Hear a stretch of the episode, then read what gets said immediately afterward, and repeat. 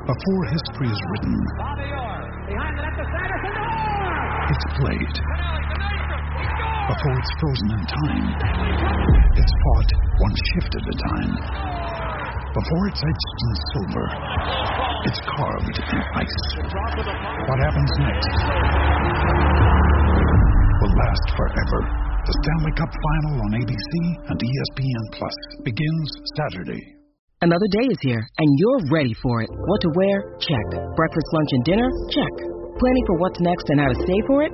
That's where Bank of America can help. For your financial to-dos, Bank of America has experts ready to help get you closer to your goals.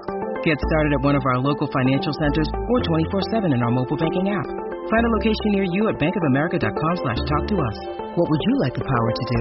Mobile banking requires downloading the app and is only available for select devices. Message and data rates may apply. Bank of America and a member FDIC. With threats to our nation waiting around every corner, adaptability is more important than ever. When conditions change without notice, quick strategic thinking is crucial. And with obstacles consistently impending, determination is essential in overcoming them. It's this willingness, decisiveness, and resilience that sets Marines apart. With our fighting spirit, we don't just fight battles, we win them. Marines are the constant our nation counts on to fight the unknown. And through adaptable problem solving, we do just that. Learn more at marines.com.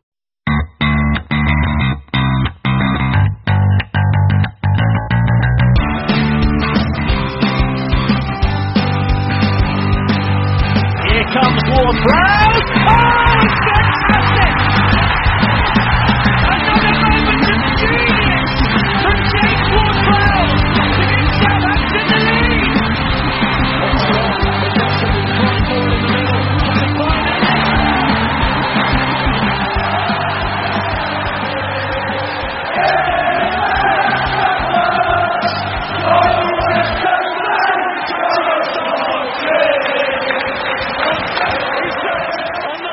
I'm Franny Benali, and you're listening to In That Number. Hello, and thank you for listening to In That Number. I am your host, Ray Hunt. You can find me on Twitter at RayHunt84. My co host, Kevin Milverton, at Moscow Mush. You can follow the show at Number Podcast. Subscribe, rate, review. Find us on Facebook, Instagram, and if you would like to drop us a line, send us an email to inthatnumberpodcast at gmail.com. On with the show.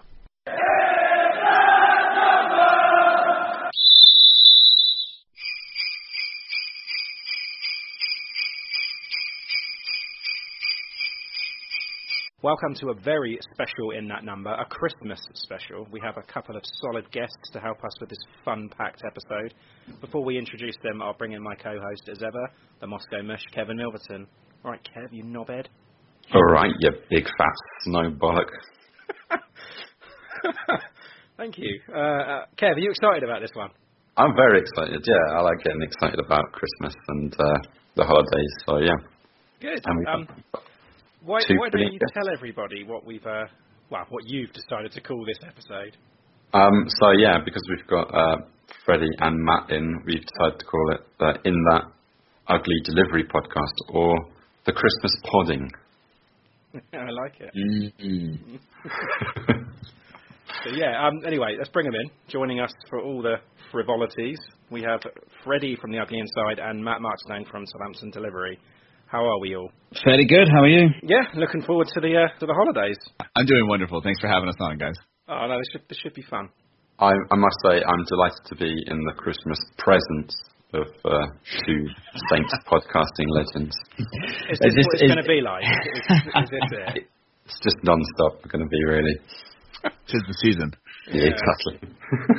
Matlet is the season. I tell you what, this I tell you, I tell you what, this this show's going to be an absolute cracker. Hey! Any more? I don't know, but we'll, but, but we'll pull some out later in the uh, in the show. I'm sure we will. We will, yeah. Pull some Yeah. cracks. are we all set for Christmas then, everyone? Not at all. No? Mm. Oh God, no! I mean, doesn't matter how early you start preparing for it. Um, week or two before Christmas, it's still shitload to be done. Well, I mean, I refuse to prep for Christmas before Thanksgiving has happened, so it it doesn't as much time. And then my wife, to be honest, does most of the shopping. Um, I will I will be wrapping presents. If you hear wrapping paper in the background, that's me trying Oh, to good. get ahead, uh, or at least catch up to where I should be. So I apologize to the listeners. No, it's good. It adds a little bit of a bit of a soundtrack. Mm-hmm. Yeah, maybe we should get some little Christmas carols playing in the background. Or just have some little sleigh bells just Mm. subtly in the background. Actually, I'm all done. My Christmas shopping was done in October. Um, Holy Mary. well, you know. Who are you? Yeah. you know Gemma Kev, she's like really, really organised, and I, I mean, I'm not going to take credit for it. She is very, very good with things like that. But uh, actually, having said that, all we need to do is rap, and I am terrible at rapping. That's my favourite bit. Why do Why do people like rapping? It's just sort of cathartic, isn't it? You just concentrate and spit a sellotape here. Yeah.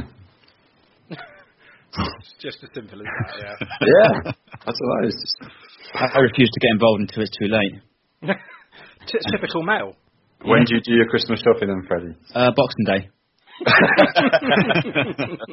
That sounds a bit like Ross substitutions. Yay! um, before we get going into it, um, what are you drinking, everyone? Has everyone got a drink there? Oh, It's probably too early for you, isn't it, Matt? I have uh, uh, you want the truth? I have four shots of espresso. Yay! Um, I'm gonna be jacked by the end of this. I hope you slipped in a bit of Bailey's in there as well, Matt. That could make it quite festive. I, I'm supposed to drive everybody, so no. Oh. Have you recorded your pod already? Um, yes, Ah. yes, thankfully. Um, yeah, we'll see how we'll see how it turns out. You know, it could be the, the we recorded a little bit early, so that could always be a, a bit of a mess. But yeah, we're we're good. Um, yeah, I, I'm drinking here. I've got my one of my favourite Christmas beer tipples, um, a good old draft Guinness. oh, really? that's that's a good one. Mm. I don't know why, it sort of gets me in the Christmas spirit. Nice pint of the black stuff. I'm going for a, a proper job.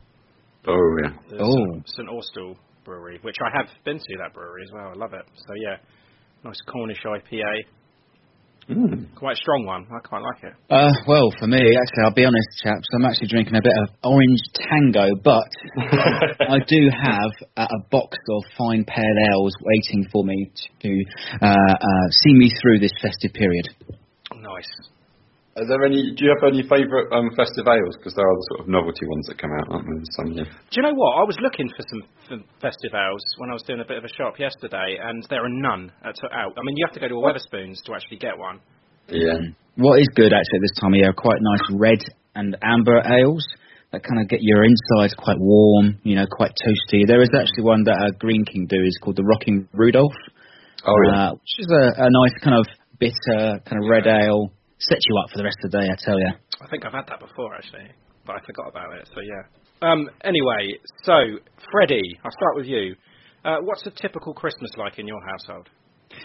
It's been fairly low key. Um, my family, uh, we don't do big on Christmas. Uh, we sort of have a, a bit of dinner in the morning and then just kind of drink ourselves silly to the rest of the day, to be honest. Uh, but I speak for myself in that case because my, my old man often just drives me around to my mate's house and uh, it's very Irish over there and I spend the rest of the night over there. So, uh, yeah, that's, that's, my, that's my personal tradition. Okay, and what about you, Matt? We have a, a bit of a tradition. My mom's side of the family all meets uh, at midnight on Christmas Eve, and the kids all open presents at, at that point, and then uh, we take a bunch of shots, and then we make pasta, uh, and then we play like a gift exchange game. Actually, all the adults that are 21 or over play a gift exchange game, and the oldest grandchild that's not 21 has to make the pasta for everybody. It's like a, a rite of passage. Um, and then we eat, and then we get home about four um, or five, and then the uh, you know then my kids wake up on Christmas morning and um, open their presents, and then we kind of go do the exact same thing over at my my in-laws' house, and uh, that continues because we have birthdays and stuff that ha- that come the, the in the coming days after. Uh, and it kind of runs all the way through New Year's, and then by that point, I want everybody to go back to school so I can sleep. that sounds great. It's a it's a lot of fun. Yeah, you got to you got to get mentally prepared for it in the weeks leading up. Uh, and Kev, you know, I know that in Russia they kind of like focus on New Year more, don't they, than than Christmas? Yeah, so um, New Year's the big um, celebration here. So everything starts off with um, Christmas. We normally fly out to England the weekend before Christmas. Um, Christmas Day is normally a two o'clock kickoff. Um, so I, yeah, I'm I'm normally making the Christmas dinner, so I'm up first thing in the morning, um, doing the meat and the veg and all that sort of thing, strictly timed, and uh, yeah, a few G and Ts whilst waiting. and um, yeah, then turkey, all the trimmings, Christmas pudding. Uh, yeah, just in time to realise that we've missed the Queen's speech again. Shame. And yeah, and then it's um, just uh, spirits until we all pass out, and of course presents in between. Excellent. Um, does um, Mrs. Milverton take to the uh, British traditions? Um, some of them, I say, um, there's a lot of things that sort of cross over because uh, the Soviets, um, they yeah, they went for New Year as that sort of winter festival because it's uh, secular and non-religious. But um, they have the Christmas tree. We decorated the Christmas tree yesterday, actually, um, and yeah, all the present giving and stuff. But yeah, on New Year's Day, um, spend all the day preparing all the food. The New Year's feast is a, bit of a, a strange uh, collection to the um, British eye, I'd say, as uh, most of the traditional uh, dishes are based on sort of potato salads. Um, there's a thing called uh, dressed herring, which is um, pickled herring covered in layers of um, beetroot and that sort of thing. Um, there's uh, sort of meat and aspic, um, which yeah looks a little bit do- like dog food, but um, my mother-in-law makes a decent one.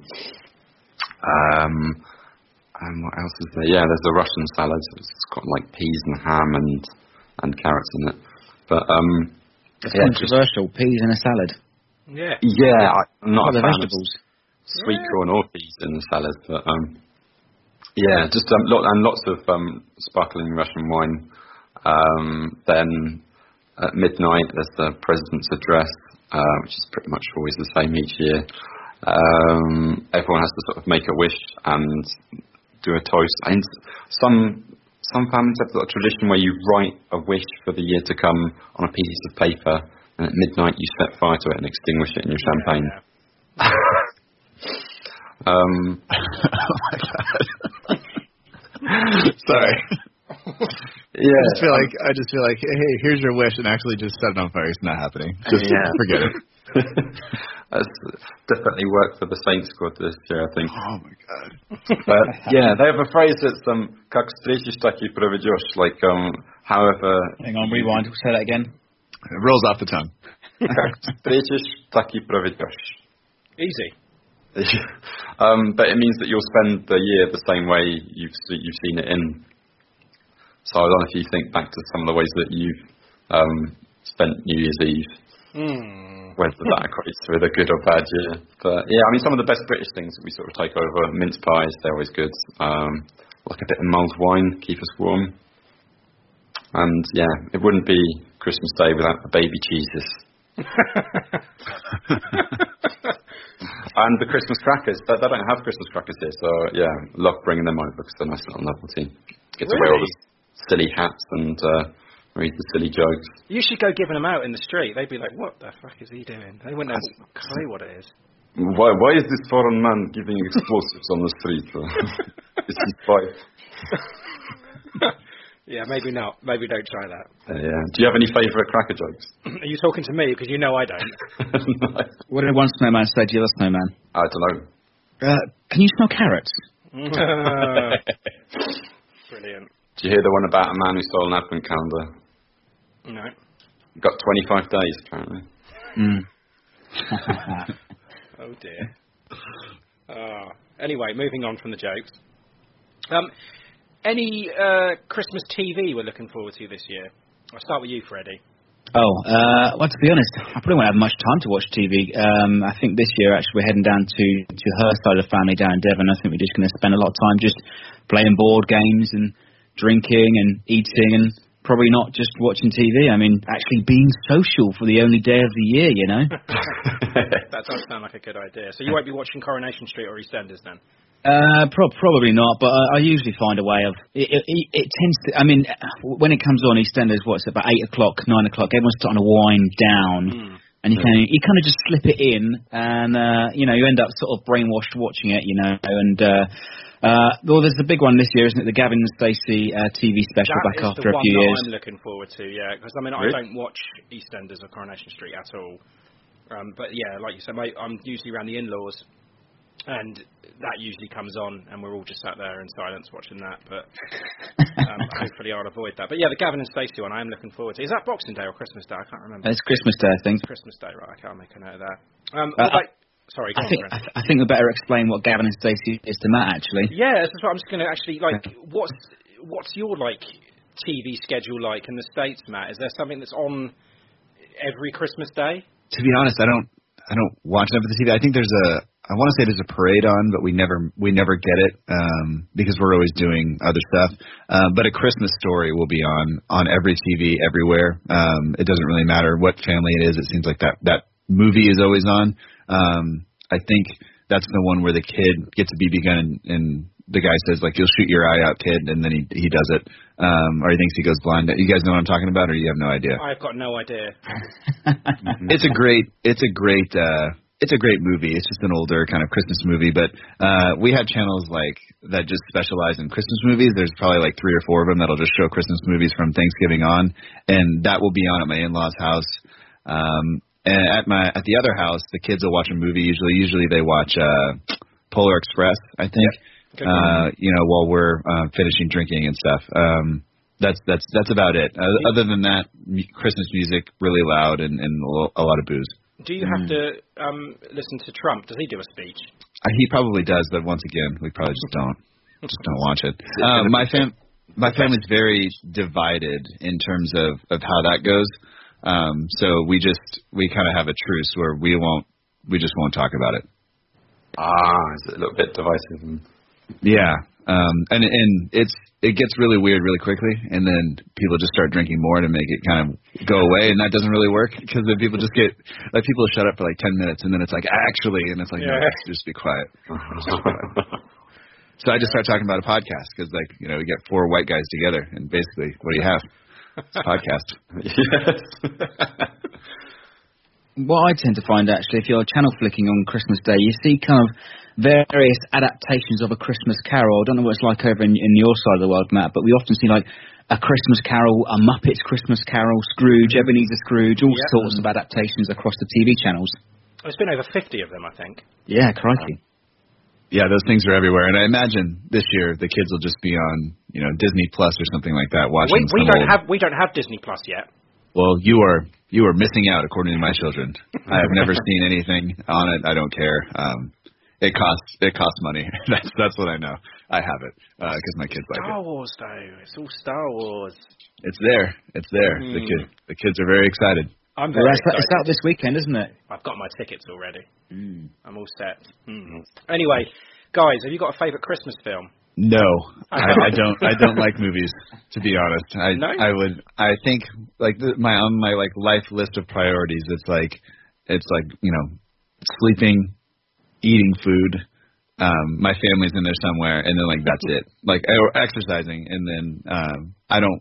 I'd rather not watch. I don't watch uh, other than other than football. I don't watch TV for the most part, and I think I may have told the story before, but the my wife and I we went to a movie on our first date, and I fell asleep four times. Um, and we've never gone to another movie on a date since then because I cannot stay. I'll, I sit down and I just fall asleep, so it just it doesn't work. Die, Die Hard Four.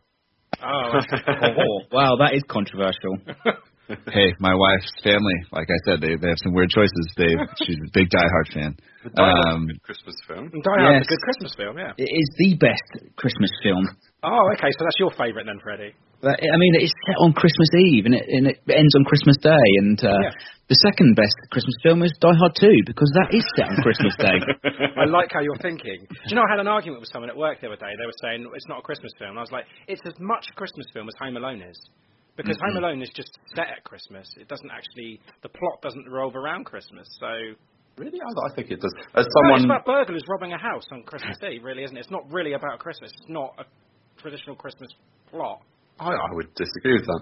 But yeah, as someone whose name is Kevin and lives abroad, um, often people, um, when I introduce myself, my name is Kevin. Oh, like Home Alone. So I'd say Home Alone, yeah. My to add to that, I think I, I think Kevin Danso has been home alone recently. Oh, yeah. uh, that's good. Um, but yeah, it's Wonderful Life. That's that's an absolute classic feel good. Never seen it. Never seen You've never it. seen it? Oh my god, you should watch it. I know what it's about. I just, I just can't be bothered to be honest. It's about a man not killing himself for Christmas. Mm. Um, but yeah, um, in Russia, um, it's a tradition every year uh, on New Year's Eve to watch The Irony of Fate, Yeah. which is an old it. Soviet film about. Um, Isn't it like six hours long or something? uh, it's quite long, but I mean, it's sort of on in the background when you're preparing the uh, New Year's food. And everyone knows all of the sort of uh, dialogues from it, but it is quite amusing. It's about um, a guy who has a New Year's uh, Eve tradition of uh, going to the bathhouse, and he gets so drunk there that, um, and his friend gets so drunk that um, the rest of them forget who was supposed to go to St. Petersburg and who was supposed to stay in Moscow, and they send the wrong guy. And because everything in the Soviet Union sort of looked the same, um, he gets in a taxi at the airport, gives him their address, um, opens the door with his key, and everything's exactly the same as it was in Moscow. Um, and then a woman comes back and uh, has to deal with the drunken man. Uh, so yeah, it's about alcoholism at New Year. What could be better? Good. Yeah. Oh, no, actually, I was going to borrow that from you, wasn't I? Because I've never seen it, but I know. Uh, Christmas it. films as well. Like um, Yeah. um, every New Year's Day, I try and watch like a, um, a Hollywood one or a British one or whatever. Um, I think we, we watched National Lampoons last year. That's quite good. I love that. Yeah, that's a great film. I watched that the other day actually. It was good. Mm. Um, I, I, do you know, I like, I like, I do like the Christmas Carol ones. Any adaptation of that, I, I like. I just like the story of it, and it is a tr- tradition here that we watch Muppets Christmas Carol on Christmas Eve because you know they love it and I love it. They know all the songs and they sing along to it. It's, they usually fall asleep, but we still do it. Have, they, have your, your kids seen Frozen too yet? Uh, yes. Um, Hayden didn't want to go because you know he's he's a nine-year-old boy and it's, it's not cool. But um, I took Georgia to see it, and Caitlin actually went to see it last night with her rainbow friends. So yeah. Um, anyway, uh, Christmas songs. Do we have any favourite Christmas songs? Matt, do you, do you listen to Christmas songs? I hate Christmas songs. Yeah. Um, you know, very talented fella. it's it's uh it's my my in-laws love Christmas so much, and I'm just such a Thanksgiving person that I, I just have to like deal with it. So um I'm fine as long as it's not like uh they all of the, the like Pandora, which I don't think you guys have, but like basically Spotify will have a bunch of stations that have like themed Christmas music, like it could be like rockabilly Christmas or country Christmas or whatever. wow. And as long as we don't go like off into like the like the kid last year, we're like, you know, we want some like um some like trap music or like some EDM, and I'm like, you guys can shut up. Like I don't want to hear this stuff. Um, so any like I guess more traditional Christmas music, like sing an actual Christmas carol, that's fine. I don't need the uh I don't need the drum beats and things in the background or or Billy Ray Cyrus to be in the background, you know, singing about that stuff. So uh, anything that's uh, that refrains from getting too far off that is, is fine. And you, Freddie? Well, to be honest, I've become so sick of Christmas songs. I think you can probably relate to this. I think we've all worked in retail once upon a time. And, you know, when it comes around to Christmas, they have every single Christmas track on repeat all day, every day, every hour, a hundred times. So I became sick of it, and I, I hate every single Christmas song. Um, so, but I want to tell you a story actually. Um, a long, a few years ago, probably about ten years ago, it was about nineteen or twenty, and we went up to uh, to London. And I was saying to my mates, uh, we got pretty pissed up. Let's let's be fair. And then we went to this Irish bar in Cricklewood somehow, somewhere, um, and there was karaoke. And it was that time of year, and it, my mate was Irish, and thought, let's shall we shall we sing the Pogues, Fairy Tale of New York. So I mean, at the best of times, no one knows the lyrics. Now try that after about ten pints. Oh, was it without goodness. words? You didn't have Second. the you didn't have the the lyrics up um, karaoke style then. we did, but we struggled to read them. So uh, Uh, Disaster. Cleared the bar. Yeah, we've done that in um, Tenerife actually, Kev, if I remember, but it wasn't a Christmas song. No, I think any song that we would sing together would clear the bar. So- But, um, Anyway, Kev, do you have a favourite Christmas song? Or um, I'd say the Fairy Tale New York is a good one. Um, I, I I probably I try and avoid all of the poppy ones. I think it's um. fucking hell, we're we're really really you know positive this episode, aren't we? Well, you know what? Um, we're I Saints absolutely, absolutely fucking hate um all the sort of Slade and Cliff Richard bollocks, and my least favourite one's probably the Paul McCartney that one. Uh, Simply yeah, the one that haunts me. Yeah. Fuck off, mate. Um, but I, I I like the more alternative ones. Like um, by the time I've had classic FM FM on for um, a week or two, um, Six Music normally have quite a lot of good uh, uh, Christmas music. Um, and yeah, like uh, driving down um, driving down to Southampton for Christmas, and you've got um, Bob Dylan or the Ramones, uh, the Darkness, that sort of thing. And I really like that Waitresses one, the Christmas wrapping one. Oh yeah. It's a little bit, little bit depressing, I suppose, but um, Yeah. I, it somehow gets me in the mood. I, I always like Chris Rea driving home for Christmas. That's the one for me. That and then actually you mentioned the darkness. I do like the darkness one, the Christmas time, because I think anyone that can fit the word bellend into a Christmas song Ah. title, you know, just gets the thumbs up from me. I, I actually saw that live a couple of years ago at the Guildhall, which was good fun. Yeah. Uh, and this was actually this was just around sort of the start of December a few years ago. But you know, it was a, a great way to kind of start the whole uh, festivities of December, if you like. But uh, I love that album. I love Darkness. yeah, my actually they just played in Portsmouth, haven't they? Yeah. Um, this week, I think it was. You're dead to me. what really? I I didn't go, but yeah, um, they were just playing it over there. I don't know if they played that Christmas song, but yeah. Um, right, okay, so now we've got, we've got all the uh, the Christmas films and the Christmas songs out of the way. Um, Kev, are we doing virtual Secret Santa? Would you like to explain this?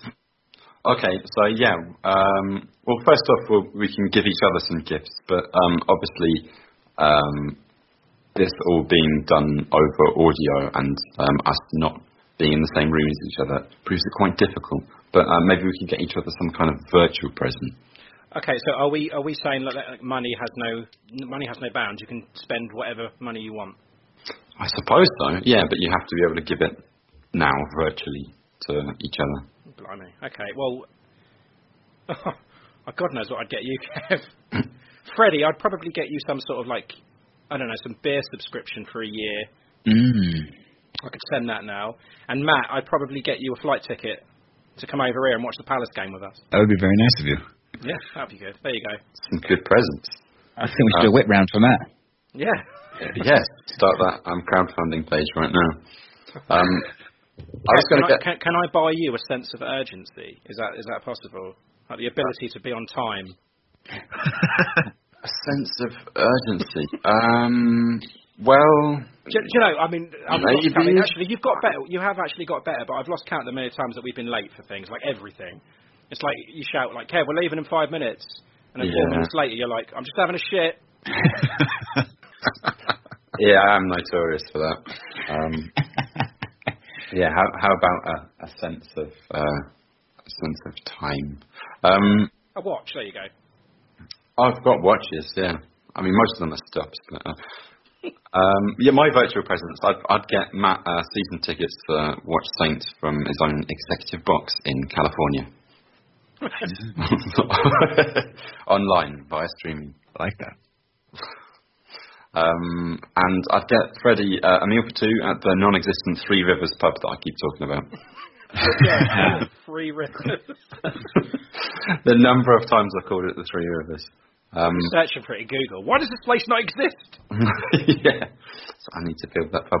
Um, but yeah, um, me and Ray, um, b- we, we're both getting you um, some noisy neighbours for the Palace match because we're going to be sat right next to you in the same sector. Ah, just what I've always wanted. yeah, sorry about that, Freddie. No, it'd be good fun. I look forward to it. Um, and actually, that corner is quite boisterous now, so it'll be um, it'd be quite lively. Mm. it's about to get more lively. Yeah, especially with the Palace fans. Um, yeah, um, Matt and Freddie, do you have any gifts at all? I think I think I would get Freddie uh, maybe maybe a weekend away with his his significant other since uh, he spends a lot of time doing this stuff, and I know that that, would- that would be that would be nice. So like dinner somewhere, hotel somewhere, uh, no no fan cam to follow, uh, and just uh, you know just just allow him to do that because I think that would be good. Um, Ray and Kevin, I don't. I'm trying to think. Ray, you mentioned you might get Freddie a beer subscription. I think you would like some sort of, of, of drink subscription, but I think like uh like having you two in in town together, maybe like uh like in California we do like we have like wine tasting tours, And so like they, this this bus will pick you up and take you around to all the places that you're supposed to drink, and then you go drink. And so I think I could get you guys that. Uh, you can choose to bring uh, you know significant others or not, up to you. Uh, but you guys go do that because you guys don't hang out enough. You guys are always virtual, so you go do that, and uh, you, it'll take you all around. Uh, Southampton. You could maybe stop by the virtual uh, Three Rivers pub at some point. uh, you know, write a review on Google. It'll be good. Awesome. I'm taking that. Yep. No significant others though. All right. Ah, sounds like a proper bender. One thing, for me. one thing, uh, for me. One thing I'd add to that actually, um, they do a, a beer tour on the Isle of Wight, uh, and it is a thing because a few friends of mine did that last month. yes, uh, they go on coaches that or buses That's right. around. Yeah, That's right. Yeah. Yeah. they take all around the island to about six or seven, eight pubs, or however long you can last. You know, you start from kind of Cowes, and they go around the island in the day.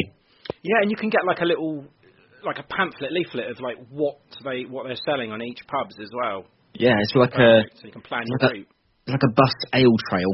Yes. Oh, and then you have to get the boat that. back over though. Yeah. No, you, no you, uh, the, the, the, the one that I had a look at was one that the uh, person at work bought it. He went on it and he bought it and lent it to me and said, "Here you go, you can go next year." I was like, "Yes, I'm definitely doing that because I've done the real L, L train, uh, but I've never gone around the island. So that'd be good."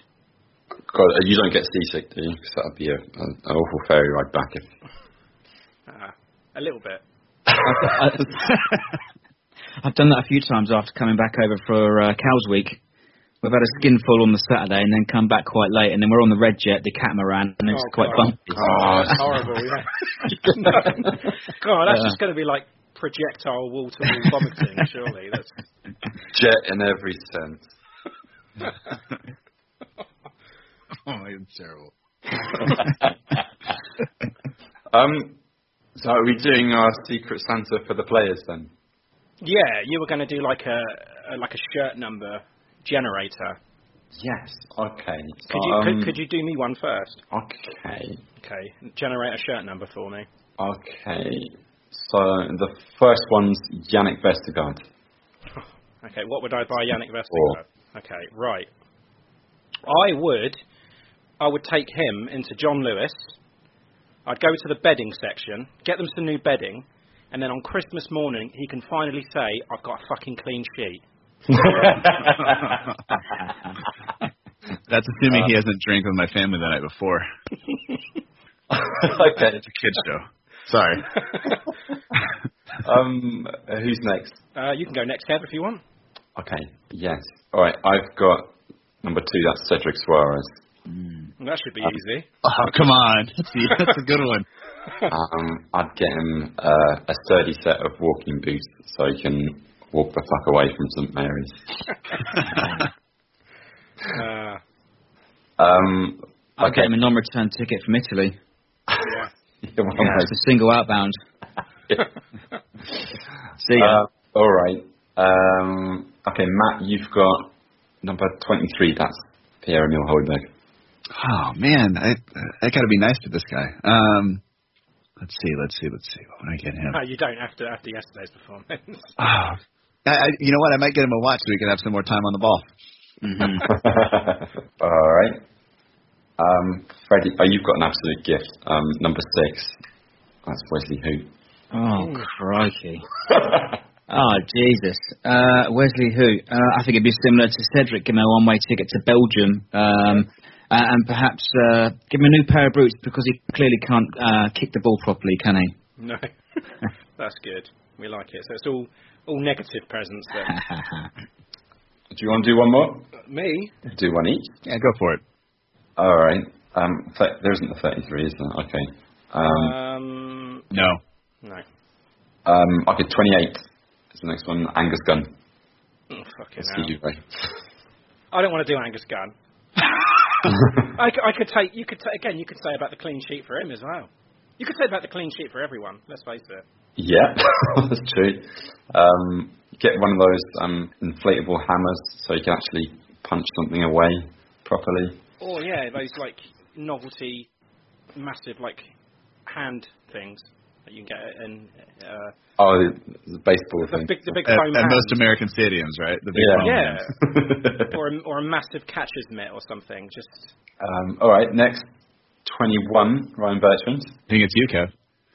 Oh shit. Okay. Um,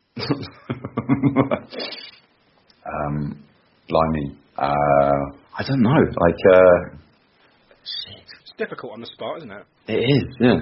Um, he's just not someone that I've got a particular amount of um, spleen for. Um, I think it could be said that Ryan Bertrand could have something that you you've just been given a sense of urgency. yes. Um, Maybe you can regift it. yeah. That is perfect. Trade it, yeah. Yeah, beat selling it on eBay. um, he's been looking a bit more urgent recently, but yeah. Um, okay, 36. We haven't got a number 36. have we? 39. Josh, Josh Sims. Josh Sims, 39. Is that Matt? Um, I think anybody. Fre- Well, Freddie, you can want to take this one? He can have a ticket back, surely. Yeah. Um, yeah, just a, a place in the first team would be nice. And Mm. A chance, yeah. although I think the way it works out, like you can't um, come into the squad until January, can you? No. So he can do what he wants over Christmas. Pig out, yeah. Yeah, just get him a crate of beer and a Christmas pudding. Ah. Um, all right, one last one. Um, number three, Yoshi. Anything we could get Yoshi? Poor lad, he hasn't done anything wrong. He's out there on the bench. Maybe a time machine to go back in time and not start on that Leicester game. yes. I, I think uh, he needs a really big eraser to to erase some of the past mistakes, and then we could we could judge him a little bit more fairly. Because I think everybody just harkens back to him coming in for uh, defenders under like Koeman back in those days and, and making mistakes. And I think we still think of those whenever he steps on the pitch and he gets punished for those. So go back go back in time and erase those, and then we'll be we'll be fine. Well said. Yeah, I'd go along with that. And he's brilliant as captain of Japan as well. So maybe getting one of those um, sort of ninja headband things, so he takes that that same attitude into into leading our defence. Okay, are we done with the the, the uh, I, secret I, Santa? I think we squeezed the fuck out of that, to be honest. Yeah, I think so.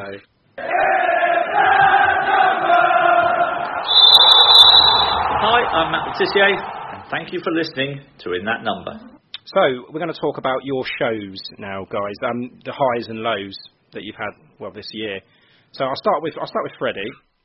Um, the highs from your show this year. Uh, okay, if we work in chronological or, order then, uh, I mean, the high was, uh, one of them was in fact the comeback against Tottenham in March. I think that was the first time we saw a comeback in nearly two and a half years. So everybody was quite boisterous, quite boring. Everyone wanted to chat after the game, and suddenly that's when our season turned last season.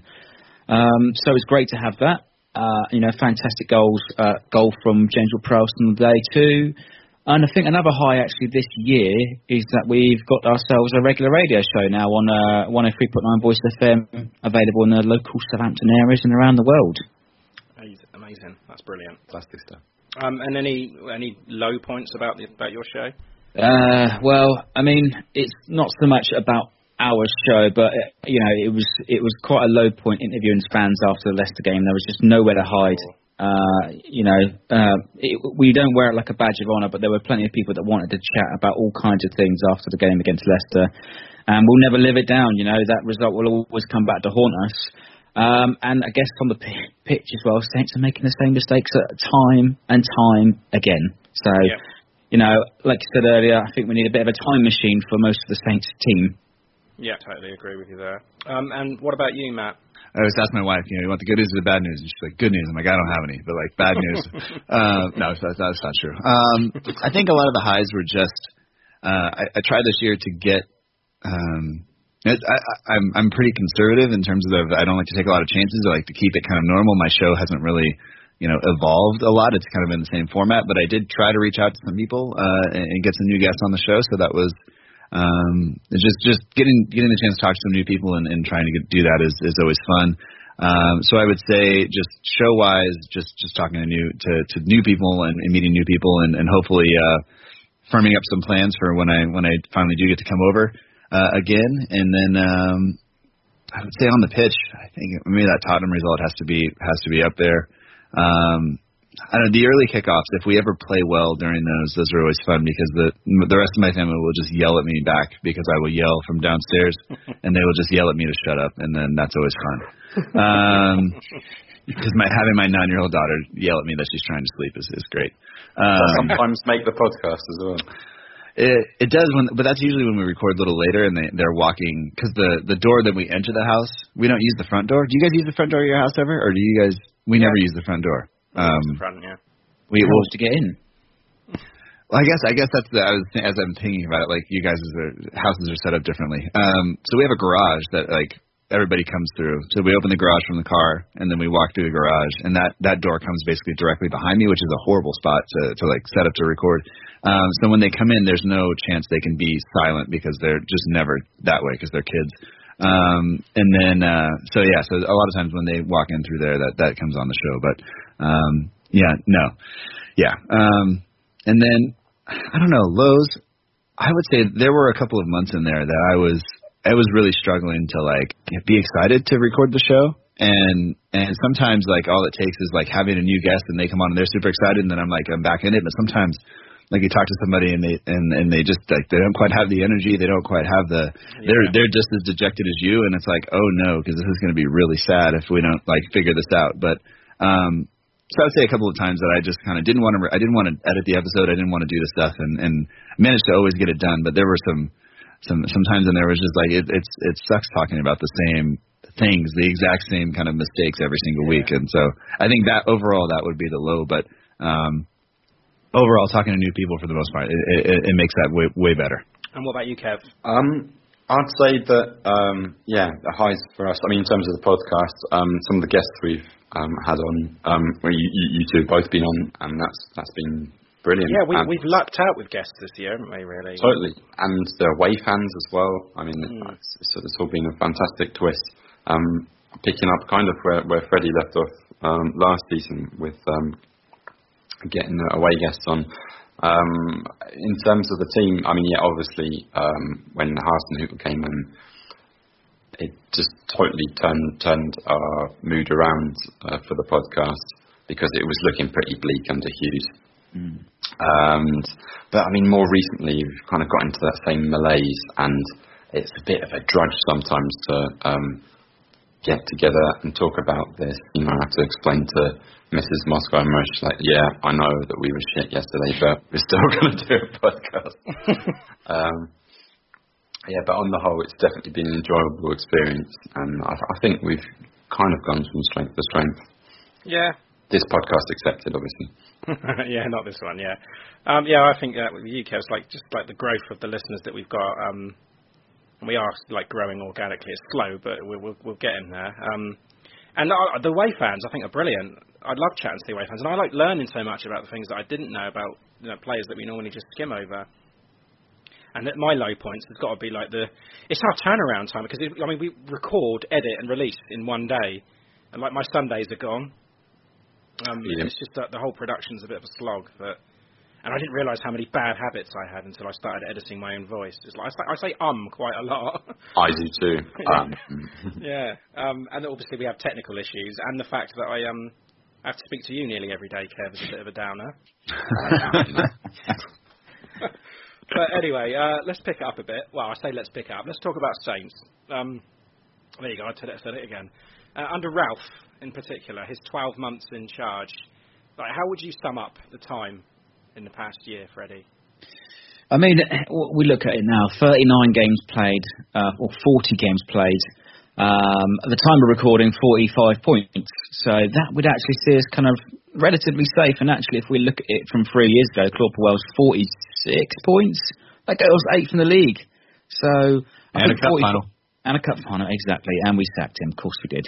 Um, uh, but 45 points would see us really, you know, quite uh, easily uh, mid-table. But uh, you know, recently it, we've, been questioning his tactics, his substitutions, uh, and these are the same kind of topics that are coming around uh, every single year, no matter what kind of manager it is. But uh, I think he's still firefighting, Ralph. You know, he's still uh, struggling to get the best out of these players. We know we've got some, there is potential in these players, but it's just trying to squeeze every single last drop out of it. And I think the most, the, the worst thing happening right now is that they're they're not being inspired, are they?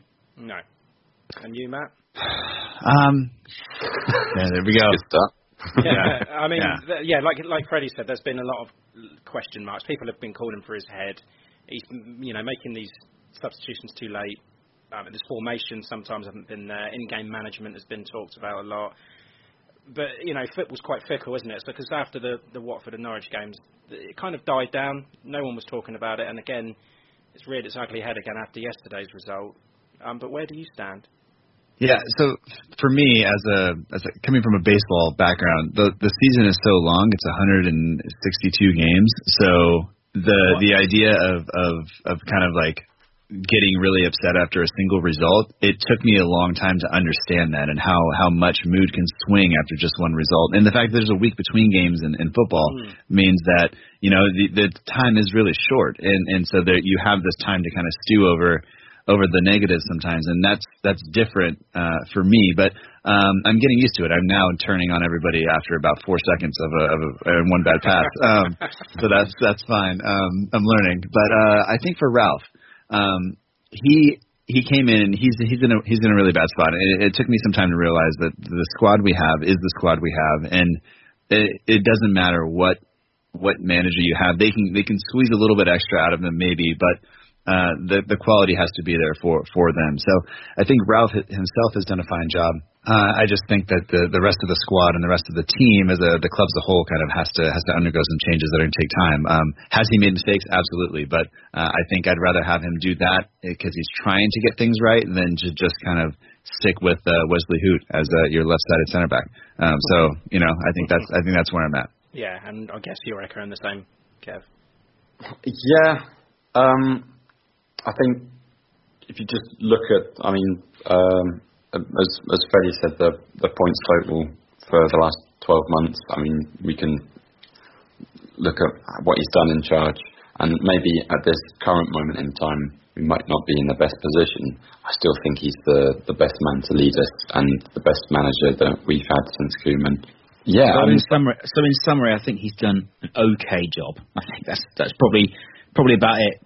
I'd, yeah. I'd say I'd say that he's done. He's done um, the best of what you know. He's done as best as he can. I mean, I, I'm under the impression I don't think anybody can come in right now and get this team mid-table. Mm.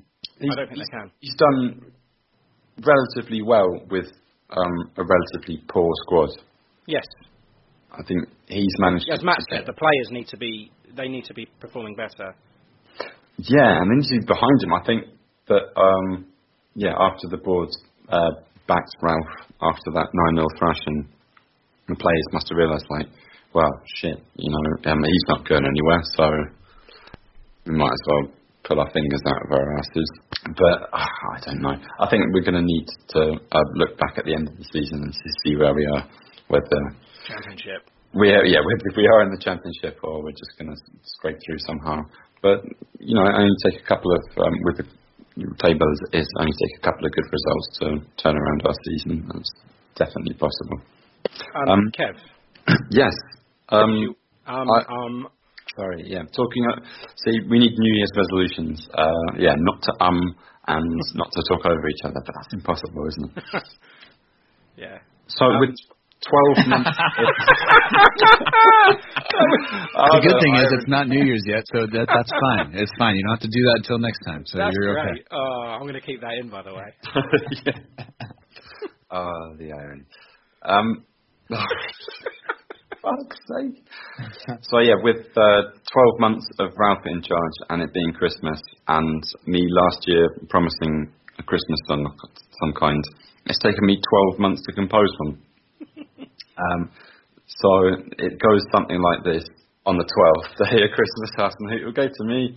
12 games are winning, 11 players playing, 10 without Bertrand, 9 down and singing, 8 second finish, 7 wins at home, 6 different left backs, five goals, six, four Bratton goals, three summer signings, two clean sheets this season, and a pint at his first game for free. Oh, that was great. well done. Well that's, my, that's my new favourite Christmas song, Kev. Uh, I, w- I would listen to that. I would not shut that off. Yeah, shove it on Spotify on repeat. I like it. Uh, anyway, moving on. uh, I just want to take a look. Uh, just take a look at our festive program. So starting on Boxing Day, Chelsea away, and then Palace on the 28th at home, and then well, we've got Spurs on New Year's Day, and then Huddersfield in the FA Cup. But you know, how do we see these these run of fixtures? Is it the best time to play Chelsea at the moment? Oh God, I hate it when people say that. I bet it is. I mean, they've just been beaten at home by Bournemouth and lost to Everton as well. No, to West Ham, didn't they? Did they? Yeah, they did. Oh, and they lost to West Ham. Yeah, yeah. So I mean, they were they were looking pretty nailed on for that um, for one of the Champions League spots, and then in the last few weeks just seems to have fallen apart from. So you're, you're saying Saints are going to win that game? oh, no way saying that Saints are going to win it. But um, I mean, seen with other teams that have been in a similar poor run of form, we got something out of that Arsenal game. Um, that was all right. I mean, okay, Everton was shit and still beat us, but that was when we were on one of our bad days, and had a bad day against Newcastle, had a bad day against West Ham. Really going to make it three, four in a row? I don't know. Definitely more confident about the Palace game. Um, they look like they can just completely run out of steam. Mm, I don't know. I'm a bit concerned about the Palace game, if I'm honest. I'm, I'm, I'm- I'm concerned about all of them. Well, yeah, we should be, I suppose. Mm. But yeah, Palace don't really have anything to them at all. I mean, the, the, didn't they drew they drew nil nil with Watford, and that was just a, a shocking game. Yeah, but as Evan said, that the right time to play Chelsea. I don't know. I, I hate it when say that when that comes up. It's always the right time to play. It's like when you when you, we meet strikers that are on a bad run of form and they can't find the net, and as soon as they play Saints, it seems to end. And we saw that at the West Ham game again, didn't we? So I don't know. Um, Matt, how do you feel about these run of fixtures? Because these, these so-called easy games are kind of running out now. Yeah, yeah, and that's that's the problem is we were all saying, oh, let's get to the- you know let's get past this early run of, of tough fixtures at home and we'll be okay, and then we kind of threw away a couple of those results, and um, you know we got the two probably that we we needed. I would hate to see what the what, what Twitter would be like if we would have lost against um, the teams below us because that would have been terrible. But um, the I mean now we're we're going into this run of fixtures where you kind of look at our squad. We have a lot of guys on the squad, but but how many of those guys do we really want to see playing um, a Premier League football game? Like I don't think there's that many of them um, that we want to see uh, in, in the squad that aren't aren't in that starting eleven. Like there's a couple of, of, of flair players we can put in there that'll that'll do fine, but I think you know who's going to part like either one of the guys, either Ward Prowse or Højbjerg is going to have to play back to back games against Chelsea and Palace because you're going to put Romeu in there probably for one of them, but that's Mm. you know that's not that's not great. I mean, and if you really think about our squad, like what else are we going to do there? You know, like that's not that's not exciting. Um, and so I, I, I look at that and I and I worry a little bit. Um, I still have nightmares about that Spurs game that was on Boxing Day a couple of years ago. Um, so that the, the, those things like that tend to not fill me with a ton of confidence uh, right right now. So that I, I don't know. I, I'm not overly confident, which is which is not great. Uh, I'm also a little bit like I, I explained our, our Christmas schedule to you earlier. Um, so there's a good chance that I will just be in some sort of like hazy state and won't really be able to tell the difference between the two London clubs or the three London clubs by the time those fixtures are over. I'll just kind of be a mess the whole time. So uh, we'll we'll see how it goes. And we're playing Chelsea on Boxing Day and then Palace on the Saturday. So it's like one day between them. So we can't obviously field the same squad for, Yeah, for both of those matches. It's just a ridiculous fixture timing, isn't it? It, it's kind of like Liverpool this week, right? Like they are, you know, or the week past where they had to play two games in two days on two continents. Yeah. Wow. Hmm. But fuck them. So yeah. We're just going to throw the Chelsea game entirely and just um, put everything into the Palace game at home. That's what I'm hoping. anyway. I'm hoping that we throw the game. Well, you, we're maybe you field mean play the play the rotated players then. I Yeah. what you mean, yeah. But I, I think maybe the Chelsea game, not because it's necessarily a great time to play them, but because we tend to play better against teams who want to play. Like Chelsea's going to come into that game and expect to their their game management has been awful. Um, they haven't been able to really hold things out, so they're going to come out and want to play and attack, and that maybe suits us a little bit better. Uh, allows us to press them. Uh, I wonder uh, when you look at, at Palace, they're going to play on uh, against West Ham, you have to wonder what that game's going to be like. How much Mark Noble will kick, uh, you know, Wilfried Zaha, and see how much that happens. And uh, if he kicks him enough, maybe he doesn't play against us, and maybe that that- maybe that helps us out. But I think, um, I think maybe that that Chelsea game will be. I don't know. I think I think there's a. I guess we have. I say we have equal chance of winning either of those. Um, and I'm not saying that either of those are very good. Mm. And what about you, Freddie? Um, well, like you say, I think the easy fixtures have are starting to run out, um, and it was important to get as many points as possible on the board before Christmas because you know it could become unforgiving these fix these fixtures. You know, Chelsea away, uh, Spurs at home, you know, and then Leicester in the new year as well. Just thinking a little further ahead, but mm. I think you know if I add to kind of what Matt said there, we actually play a little bit better away from home. We play with less pressure. We would play a little bit more with more confidence. We, you know, unlucky to get a, a win away from Arsenal. So who says we can't go up to Chelsea and, and take a victory? if we look at the recent, um, you know, fixtures or results at Stamford Bridge, you know, they lost to West Ham, they've lost to Bournemouth, and hopefully if Ralph has done his homework, we'll dig in, we'll get stuck in, and we'll sit deep and get them on the counter attack. So, uh, you know, we've got to stay patient, but equally we've also got to try and get behind the team, uh, as it has been kind of recently in the home games, and uh, make sure, and it's a football cliche, but we've got to be that 12th man in the Christmas period against Palace and against Tottenham. Absolutely, yeah. We've got yeah that Palace one could be so crucial. Well, as I say, they're all going to be crucial now, aren't they? Because it's just coming thick and fast. Um, are we bothered about the FA Cup at all? Do, do we want to put that on the back burner? I mean, it's Huddersfield. Hmm. That's not. I mean, I I think I said when we drew it, like that. That's not exciting. To, to, I don't think anybody's excited about that. They're not going to be excited having to come down that far. Um, we're not going to really be excited about drawing that team at home. Um, so I think the FA Cup there is some magic there. Uh, I, I, I think, but overall, I don't think that's a very exciting fixture. I think we would have much rather you know anybody anybody close away that would have been like a, a new experience for some people. I think would have been great. Um, but I I don't know. I'm not speaking from somebody who's who's viewing it from from afar. So maybe maybe Freddie, you have a little bit of a different. Maybe you're glad it's at home. I don't know. I'm definitely glad it's at home. Yeah, um, I mean, it's been a long time since we had a home fixture.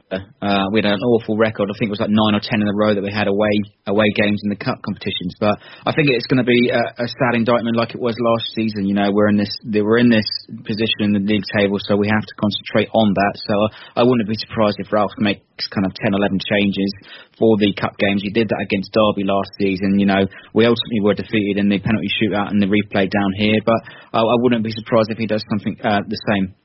Yeah, maybe maybe see Josh Sims, Kev. Mm. Yeah, I think there's a lot of players that um are waiting in the wings there. Obafemi could uh, could get a start. Maybe we're going to see. Maybe Adams will get a start. Uh, yeah, Che Adams for sure. Um, and I think a lot of the youth players that have been crying out to give a chance, you know, maybe this will be their first chance to prove themselves.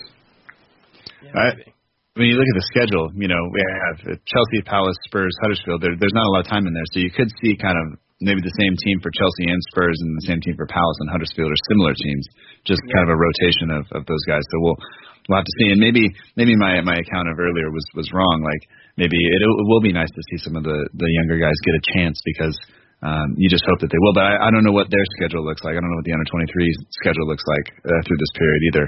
Um, so I, I would have to check that out, and that yeah, would require research, yeah. which I didn't. I didn't do.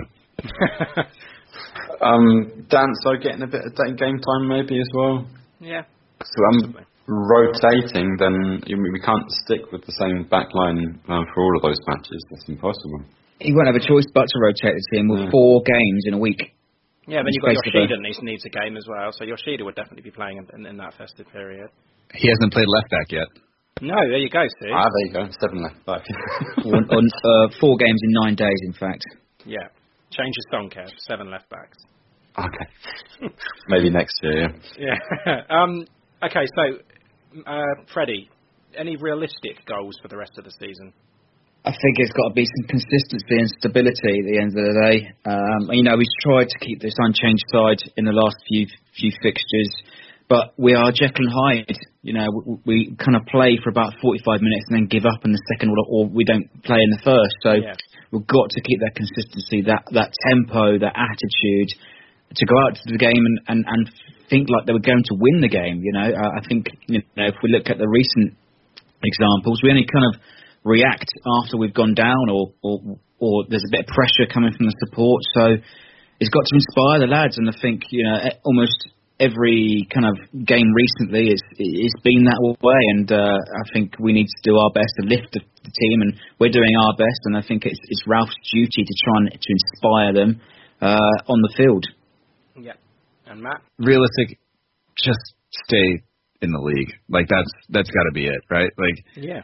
it we we need consistency. We need somebody else to score goals. Like we can't rely on on Danny Ings um, only, and, and somebody else has to chip in. And, and the best chances are are not going to fall to him because as we I think as we go through the season, as team we come up against teams who are also in this struggle, they'll just try to man mark him out of the game. They'll do whatever they can to, and they're, they're going to try to make uh, the rest of the players beat us. That would be the the smartest thing for them to do. And unless somebody else can contribute, whether that's Che Adams, he figures it out, whether it's uh, Shane Long figures out how to score goals again. Like I don't know, I don't know where that comes from, but somebody's going to have to do it because if we don't, we're going to be in, in serious trouble. So I would say that, yeah. that that that's it for me. Uh, is, is just uh, stay out, stay stay in the league and and you know find somebody else to score. Yeah. Yeah. Definitely, yeah. Um, and, and just looking forward to 2020 a bit. Uh, we've got we've got Matt Crocker coming in. Transfer window's going to open, but are we actually going to be dipping into the market? Are we going to be getting another centre back? Because like Danso, clearly not the one we were hoping for. Well, I mean maybe he is, but doesn't look like we're going to find out anytime soon. But um, do, you, do we expect any money in in January? No. I would I would say kind of unless we unless we sell somebody, no. Like we, and we have so many center backs. We have so many subpar center backs on on the team that I can't imagine us signing one more. Uh, or what the well, you know how it, I don't think at this point it doesn't matter who we sign uh, as a center back. We're just going to go like this isn't going to work out, uh, or maybe we'll believe in it for about a day. Ralph won't start him, and then we'll all kind of say, yeah, you know, never mind. So basically, what we're saying is there is nothing to look forward to in 2020. Brilliant. Perfect vision. That's what we're looking for. 2020 vision, right? Yeah. 2020. yeah. Right. Okay. So we've got our Saints 11 of the decade. So the rules are you have to select 11 players from the 2010, 2011 to present. Um, and you can choose any formation you wish, and you have to pick at least one current player, and you have to choose a manager from that same period as well. So who wants to go first? Kev, do you want to go first? Can do. Um, okay, so my 11, I've got uh, Kelvin Davis in goal. Mm. I've got a back four of uh, Luke Shaw, uh, Virgil van Dijk, uh, Jose Fonte, and Nathaniel Klein. Okay. Um, then I've got uh, in midfield uh, Adam Lallana, uh, Stephen Davis, uh, Victor Wanyama, and Sadio Mane, and Lambert Innings up front. Um, Gone for a 4-4-2. yeah, it looks more of a 4-2-2-2. Um, Oh, okay. uh, so yeah, Lallana and Mane out on the wings, and then um, uh, Davis and Wanyama okay. in the middle there. What about your manager? Um, well, it's a good job that it's a 4-2-2-2 because I've gone for Ralph. I'm, I'd be really interested to see um, what Ralph could do with a team like that rather than with what we've got at the moment. Um, I did um, even give him an assistant of Nigel Adkins um, just because I'm a sentimental fucker. and uh, I've got a bench of uh, Fraser Forster, Toby Alderweireld, Oh. uh, or Romeu because, you know, uh, when when- one one Yama is not enough, you can always stick on Romeu and just slaughter them. uh, Prowsey, Tadic, Long, and J Rod. And I've chosen a kit of uh, the Fucking hell, Kev. 2010. Hit as well. That's a bonus. but what is the best kit of the last 10 years? I didn't even think about it. I didn't even. Yeah, I just. I haven't Clearly- done that. I didn't even do a fucking bench. I've just done 11 players and a manager. That's it. Have you named your team as well? Um, If it doesn't have some sort of Christmas pun in it, I'll be I'm disappointed. um, it's called, Scrap the whole thing. yeah, Southampton Christmas Club. That's what it's called. um, uh, but yeah, my favourite strip of the last 10 years is the 2010-2011 uh, home and away kits. Horrible shirt. See, I love it. Mm. Divisive, but I think it's delicious. Um, I, I'll go. Um, I, I've, I, I've got Kelvin Davis in goal. My, I'm I'm playing a 4-3-3, by the way. My back four. Okay, I've got Bertrand at left back. I've got uh, Virgil van Dijk and Toby Alderweireld in the centre, Mm. and I've gone for Cedric at right back. Now that's the controversial bit. It's a tough position. Well, I think it's since we've been, you know, this last decade, we haven't had a lot of decent right backs, and Cedric hasn't always been this, you know, uninterested. There has been some good times with him, so I've stuck him in that as my current player. My three in midfield, I've gone for Lallana, Wanyama, and Schneiderlin, Mm. and of the three up front, I've gone for Lambert, Mane, and Pellè. And my manager, Pochettino. I've never enjoyed watching Saints as much as I had when when Poch was in charge, and I think Lambert said it on the, the last episode of Le Pod. He said basically you're either tactically sound or you're a great like man management motivator, but Pochettino had both, Mm. and I just yeah I I can think of nobody else. No bench, no kit, no team name for me though, Mhm. so that's all you're getting. Um, who wants to go next? Matt, Freddie. Go ahead, Freddie. All right, okay. So I've only thrown this together really quickly, but uh, controversial starting in the sticks with Fraser Forster. Um, uh, you know, it's honourable for Kelvin Davis, uh, but he really can apply the phrase in the lower leagues. Uh, in the League One and uh, Championship seasons, you know, fantastic performance, great club servant, ten years. But I think Fraser Forster, as a whole, the whole quality is probably a step above Kelvin Davis. But uh, definitely Davis on the bench. Uh, I've gone for a four-two-three-one with the right back of Nathaniel Klein, uh, centre back pairing of Jose Fonte and Van Dijk, and this year's left back Ryan Bertrand. Um, midfield two of Schneiderlin and Wanyama, an attacking three of Tadic, Davis and Lallana, and up front Ricky Lambert. But honourable mentions to Graziano Pellè, Sadio Mane, Danny Ings, Romeu, and Ward-Prowse. Oh no, no Mane. No, I mean he he went through spells. I think he went through about six months without scoring, Hmm. and we were we were so critical of him. And in, in fact, same as Graziano Pellè, they only turned it on for about a year, and they, they they scored you know plenty of goals to help us charge to Europe, but they weren't consistent over the twelve or the nine months of the season. I think what it is with them for me is like when they were there, it's kind of like one of those you don't realise what you've got until it's gone. Mm. And now that they've gone and they're doing so well, it's just like, oh god, I miss them. I Yeah. would love to have a player like that. And that's kind of why why I picked them. I think. Yeah, But indeed. I understand what you mean about like the, the form that they're showing with their well, especially Mane with his current club than he did with with Saints. Is, is you know it's completely different. So I do get that. Um, manager. Uh, got to be Ronald Koeman for me. okay. Um, you know, uh, qualified for Europe for the first time. Well, since what was it, 13 years since 2003, Gordon Strachan, where we obviously uh, defeated in the first round in Bucharest. But you know, it was a we we actually went on a European tour uh, where we qualified for well, we went through the qualification uh, two rounds the first year, and then we were actually in the group stages the year after. Unfortunately, he wasn't there to lead us. Uh, obviously, he was his head was turned elsewhere to the northwest, uh, and now current manager of, of the Netherlands. But I think we showed uh, all sorts of. Uh, uh, you know, adaptation. We, we, he could adapt the game. You know, he, he was. Uh, although having said that, again, he went for a bit of a dry spell. Yeah, I think we lost. We in one one game in the sp- space of about twelve games. Uh, I guess this time about three or four years ago. So, but that that final sort of charge, that form towards the end of that season, we qualified for Europe, and I think you know uh, unforgettable, really. All right, so I've gone for uh, five at the back. Um, Stekelenburg in goal, Cedric at left back, Hoedt, Calker, Stephens, Cuco, uh, Clasie, Flanagan, Gaston Ramirez in midfield, and Carrillo and Osvaldo up top. I love it. this is going to, sh- yeah, they're, they're going to be shaking in their boots for that one.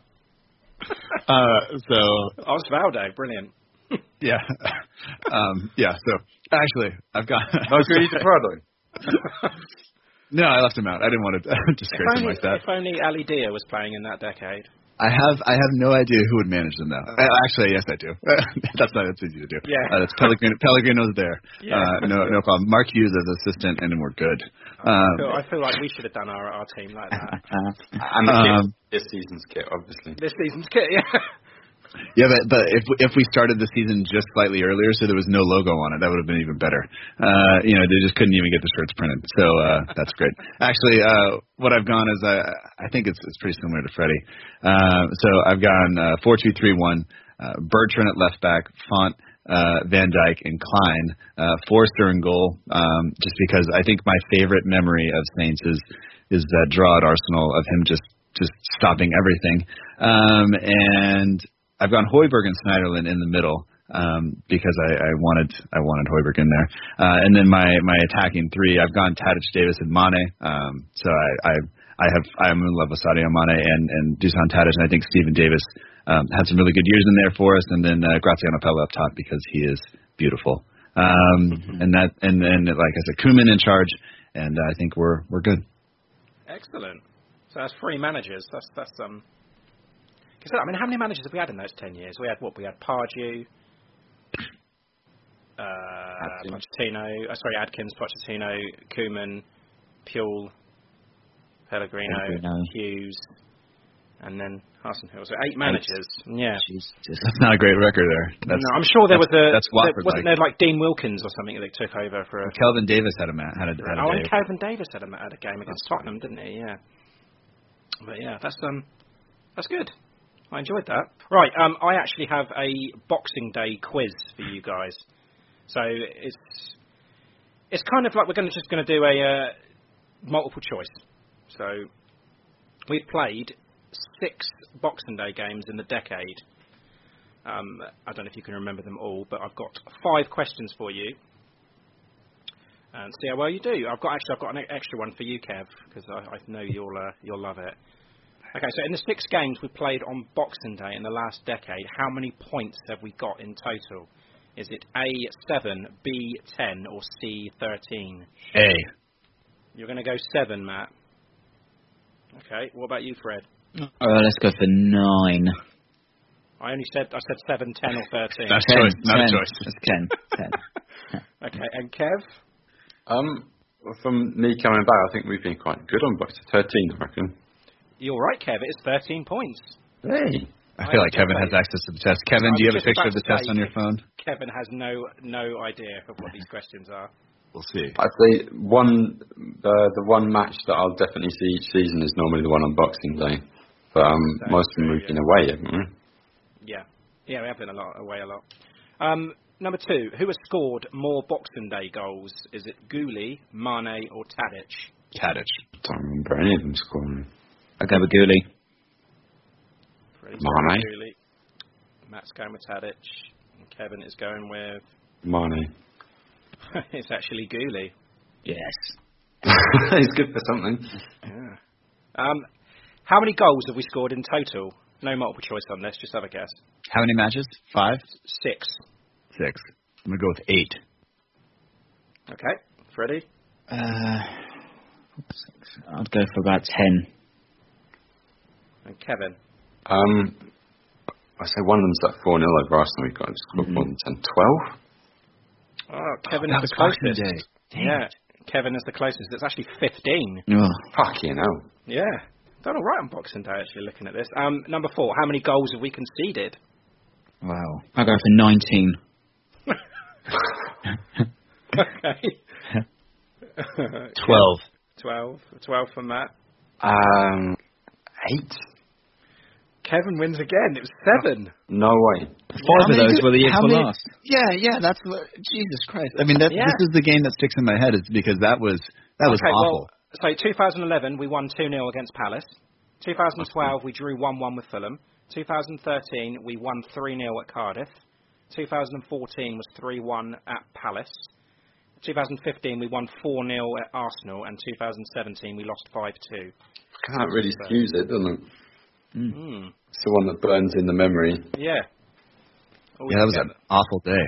Yeah. That was, that was an early kickoff too. That was that was terrible. Yeah. Um, okay, so who does not have a Boxing Day goal in this period? Is it A. Font, B. Alderweireld, or C. Lallana? um, Alalana. Ma- uh, Freddie's going Lallana. Kev, you go next. Um, Lallana. I'm gonna go with Lallana. You're all right. It was Adam Lallana, not scored on Boxing Day. Mm. I remember Okay. Font, Font scored against Arsenal, and Alderweireld scored against Palace, and Font scored against Arsenal. Font definitely Font did scored score against against Arsenal. Arsenal. Yeah, Long scored two. Font and uh, obviously that well. Cuco Martinez scream, yeah. yeah. Um, right, this is the, the last one. This is just for Kev, unless you guys want to have a stab as well. Kev, I know you like your geography. Oh, okay. How many miles have we travelled on those away Boxing Days? So you're looking at Fulham away and back, Cardiff away and back, Palace away and back, and Spurs away and back.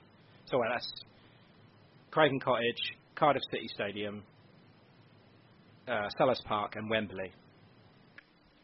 Okay. Uh, So you you take you're counting there and back, right? Yeah, I want total miles return. Um, just said a thousand Um, miles. A thousand. You're going for a thousand, yeah? Yeah.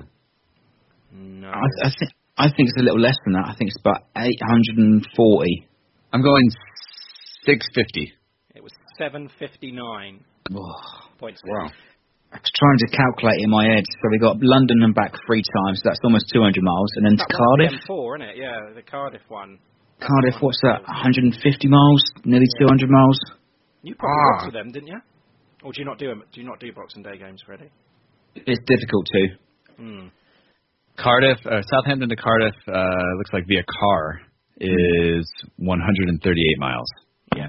Wow. Okay. Kev. I thought it was much more than that. Disappointing, Kev. Well, that's because Wales sucks.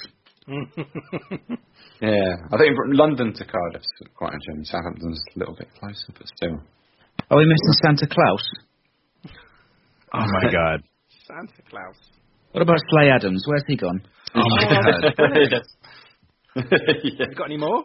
Uh, all right, okay, here we go. I've, I've been waiting all, all of this podcast to reveal. I can't believe it. You, yeah. Uh, right, so we've got Rudolph Skatchel.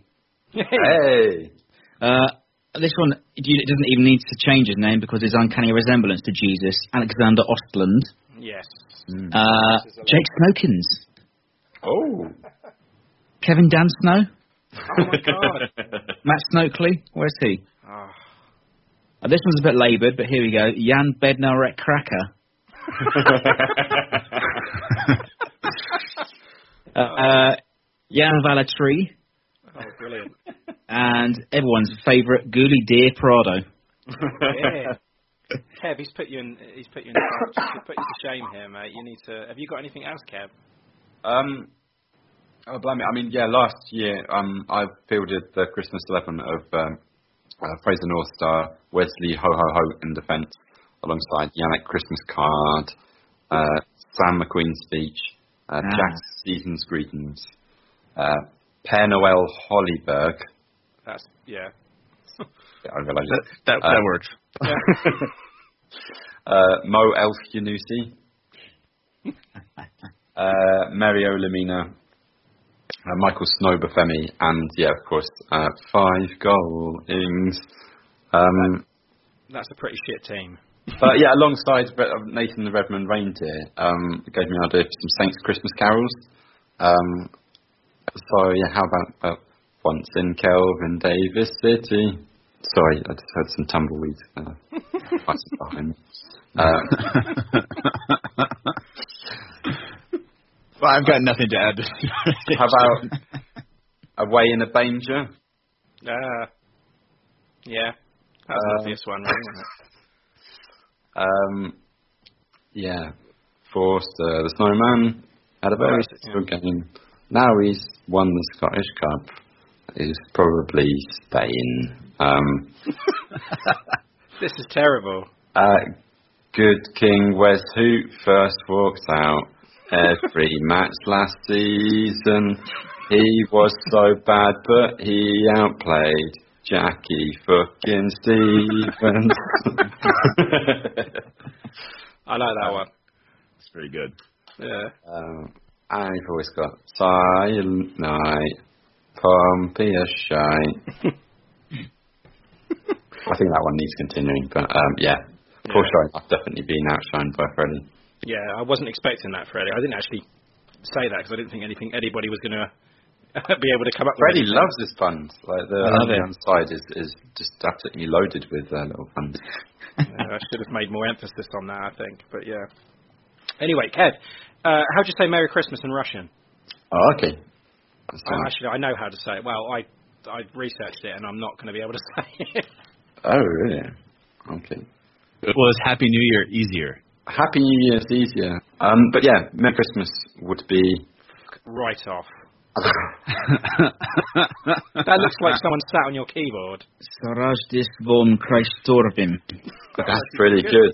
Yeah, Sarajdisvom Christovim. Say that again. Sarajdisvom Christovim. Sarajdisvom Christovim. That's good. I thought that was Kev. Sarajdisvom Christovim. Freddie, did you take like spy classes? Were you gonna like try to do this as a, as a career? He was uh, suspiciously good last time he was on the pod as well. Yeah, he was I think. Yeah. Uh, you can just say Strasdistvom, and that's that's clearly enough. Strasdistvom. Strasdistvom. Yeah. Um, in fact, like for either New Year or Christmas, like in the lead up to it, I find it a bit weird. It's like you go into a shop or something, you buy something, and they say, "Oh, Merry Christmas," and it's about you know a fortnight before Christmas. Um, but they sort of have a universal phrase for either Christmas or New Year or whatever. Snastupayushim. Snastupayushim. That's good. That's Snastupayushim. That sounds like an insult. Like when I'm looking at it. Snastupayushim. Yeah, all of Russian sounds like one big insult. That's great. Snastupayushim. Ah, please don't hurt me. uh, but yeah, you can use that at any occasion, International Women's Day or any of the holidays that you see these celebrating. It's nice to buy Excellent. Right, yeah, so Merry Christmas, everyone. Yeah, Merry, Merry Christmas. Christmas. Joyeux Noël, Feliz Navidad, Fröhliche Weihnachten, Bon Natale. Wesoły Świąt. That's Polish, isn't it? And Yeah. Feliz Natal. Yeah. Awesome. Yeah, anyway, thanks guys for coming on. Well, thank you. No, no problem. Good to have you with us once again. And we will see you, Freddie, at the Palace game. Excellent. Yes. Uh, yep. I don't know if you're going out for a beer beforehand, but Kev was like maybe going to try and track you down before that as well. We can make something work. That's not a problem. Hmm. And, and I Fre- don't know what- Freddie's pretty good about pre-match plans. Like he will, he will do it. In my in my personal experience. that's excellent. Yeah, we could we could probably do something. You got your um your wife and your brother-in-law coming down as well, haven't you, Kev? That's right, yeah. It's a big gang of us. Yeah, that'd be cool. We've the fictional Three Rivers pub. Cool. All right. Okay. Thanks very much, guys. Cheers, lads. Thank you very much. The- Up the Saints. Up the Saints. Sports Social Podcast Network. It's lunchtime at Tim Hortons, and we're serving up a special deal just for you. Our new $5.99 lunch deal includes your choice of any lunch sandwich and a side of crunchy kettle chips. Because what's lunch without a little crunch? And the sandwich choice is all yours, like a ham and Swiss, Chipotle chicken wrap, BLT, and more, made to order just the way you like it. Tim Hortons new lunch deal. Simple, delicious, and just $5.99. Now that's a good deal. Only at your neighborhood Tim's. U.S. only. Price and participation vary. Terms apply.